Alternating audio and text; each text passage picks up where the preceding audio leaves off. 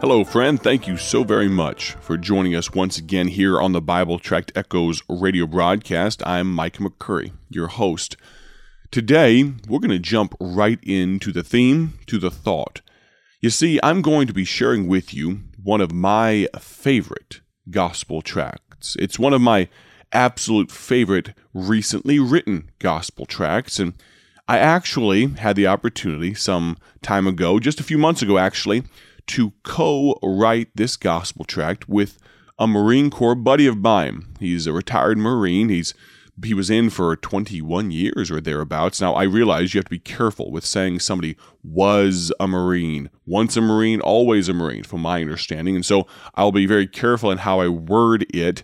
He is still a strapping man. He's still in better shape than I am, for sure.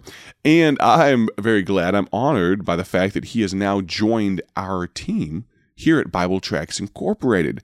My friend Matt Pearson is a staff member, full time staff member here at BTI. He heads up some of the operations and the fulfillment. If you get a box or a package of gospel tracts sent by us. Now, realize we send gospel tracts around the world for free. Uh, they are free as the Lord provides. If the Lord lays on your heart to give towards them, phenomenal, but you don't have to. But if you receive a package of gospel tracts anytime in the near future, it's likely that they have Matt Pearson's fingerprints on them. And I'm very thankful for his work ethic. I'm thankful for his desire to serve the Lord. And I'm thankful for the fact that I can share this gospel tract with you today. Without further ado, let me introduce you to the warrior. Since the beginning of time, mankind has fought, bled, and died. Wars and catastrophes, both natural and man made, have resulted in a small segment of our population being called into action. Warriors, medical professionals, police officers, firefighters, all veterans of conflicts and circumstances they wouldn't wish on anyone else, have answered that call throughout history. But then, the guns fall silent. The state of emergency passes, the deployments come to an end. The stress, the life or death decisions are no longer required. The situation has seemingly settled.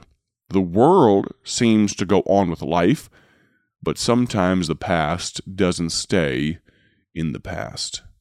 Another giant raises its ugly head.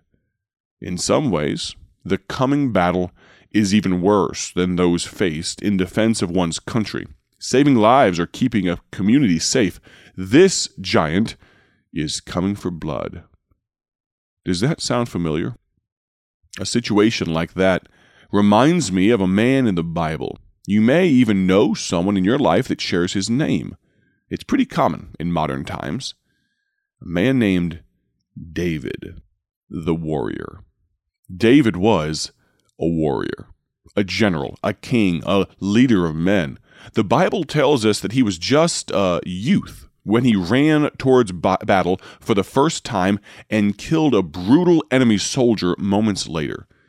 David was exceedingly skilled in single combat, even against vastly stronger foes.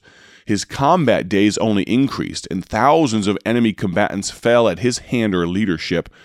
More impressive still, his men respected him so intensely that they often took on grave risk in a multitude of dangerous special operations engagements simply because he was their leader. His prowess in battle hardened feats of bravery and courage are recorded, along with other details about his life, in the most popular single book ever written, the Bible. Though he was not the instigator or the perpetrator, David was a participant and combat soldier, a leader in some of the most gruesome conflicts in recorded history. He lived through, witnessed, and took part in many battle scenes that he could not easily forget. Outside of war, David had another life. He was a husband, a father, a musician, a shepherd. In short, David was a man. As a man, he wrestled with the things he had done and the many sights he had seen. He even writes in Psalm 32, verse 3 When I kept my silence, my bones waxed old through my roaring. all the day long. Internalizing the things that bothered him made his mind and body hurt. He continues in Psalm 38 4 For mine iniquities are gone over mine head, as an heavy burden they are too heavy for me. Psalm 38 6 I am troubled, I am bowed down greatly, I go mourning all the day long. David goes on crying out to God to forgive him and to take this burden from him. Psalm 39 7. And now, Lord, what wait I for? My hope is in thee. Hope is a term that is frequently misused in today's vernacular, being substituted incorrectly for concepts like wish or desire. The word hope implies there is an expectation of a positive outcome. David says, My hope is in thee. After confessing to God, he is asking God to deliver him from the burden and anguish. What does this mean? David expects that God will deliver him, and God does. David remembers his deliverance and thanks God. Psalm 40, verses 1 through 3 I waited patiently for the Lord, and he inclined unto me and heard my cry. He brought me up also out of an horrible pit, out of the miry clay, and set my feet upon a rock, and established my goings. And he hath put a new song in my mouth, even praise unto our God. Many shall see it, and fear, and shall trust in the Lord. With God's help, you can defeat this giant of hopelessness. Don't let the enemy fool you into carrying this burden. Who is the enemy? The enemy is Satan. He is the father of lies. Revelation 12 and verse 9. And the great dragon was cast out, that old serpent called the devil and Satan, which deceiveth the whole world. He was cast out into the earth, and his angels were cast out with him. John 8 44. He was a murderer from the beginning, and abode not in the truth, because there is no truth in him. When he speaketh a lie, he speaketh of his own, for he is a liar and the father of it. Satan is on a mission to steal, kill, and destroy. John 10:10 10, 10, The thief cometh not but for to steal, kill, and to destroy. He will stop at nothing to accomplish his evil goals. Satan wants you to believe that the pain ends with death, but it doesn't.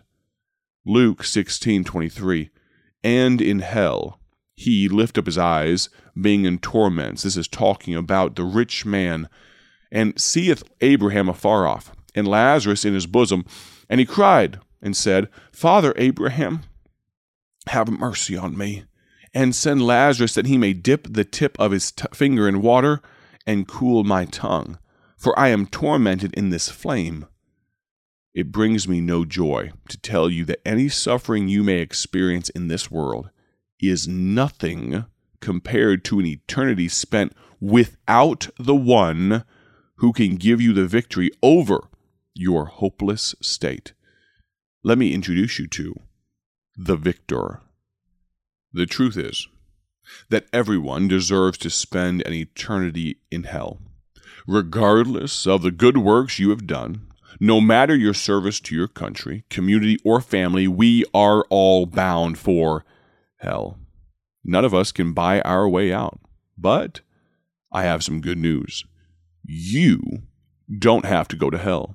Notice what the Bible says in 1 John 1 8. If we say that we have no sin, we deceive ourselves, and the truth is not in us.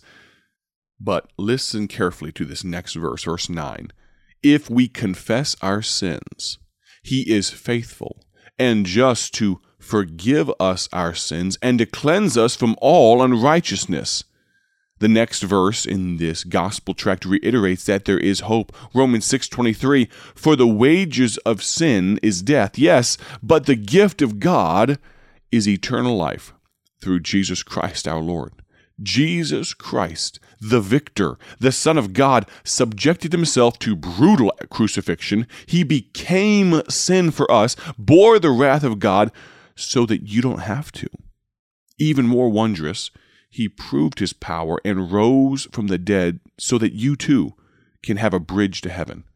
John chapter 3 verse 16, a familiar passage, for God so loved the world that he gave his only begotten son that whosoever believeth in him should not perish, but have everlasting life. For God sent not his son into the world to condemn the world, but that the world through him might be saved. He that believeth on him is not condemned, but he that believeth not is condemned already, because he hath not believed in the name of the only begotten Son of God. My friend, have you accepted the free gift of eternal salvation and victory over hopelessness that Jesus Christ offers? You can do so today. God tells us in Romans 10:9 that if thou shalt confess with thy mouth the Lord Jesus, and shalt believe in thine heart that God hath raised him from the dead, thou shalt be saved.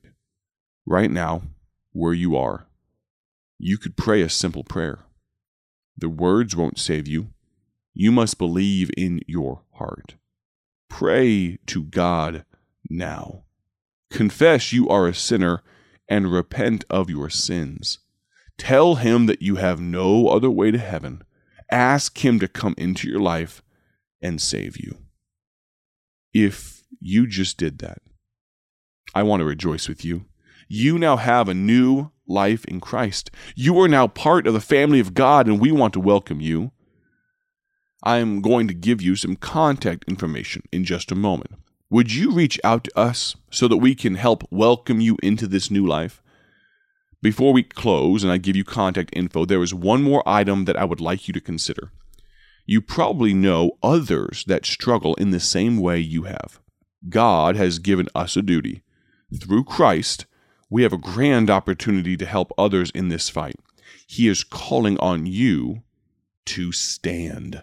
Ephesians 6:13 Wherefore take unto you the whole armor of God that ye may be able to withstand in the evil day and having done all to stand. No matter what, keep standing against the enemy. Share with others how they too can defeat their giants. In just a moment, the announcer is going to come on and give you multiple ways that you can contact us. If you made a decision today or you have questions, I'd love to hear from you. I'd love to respond personally. Thank you so very much for listening. Join us for the remainder of this week. Have a great day for His glory. God bless. Thank you for joining us today for Bible Tract Echoes a ministry of Bible Tracts Incorporated. If you would like to receive a free sample packet of all of our tracks, you can contact us by calling 309 828 6888. That's 309 828 6888. Our mailing address is P.O. Box 188, Bloomington, Illinois 61702. A faster way to contact us is to go to our website at BibleTracksInc.org. That's BibleTracksInc.org. There you will find more information about our ministry and details on how you can support Bible Tracts Incorporated. Thanks for listening, and may the Lord richly bless you as you serve Him.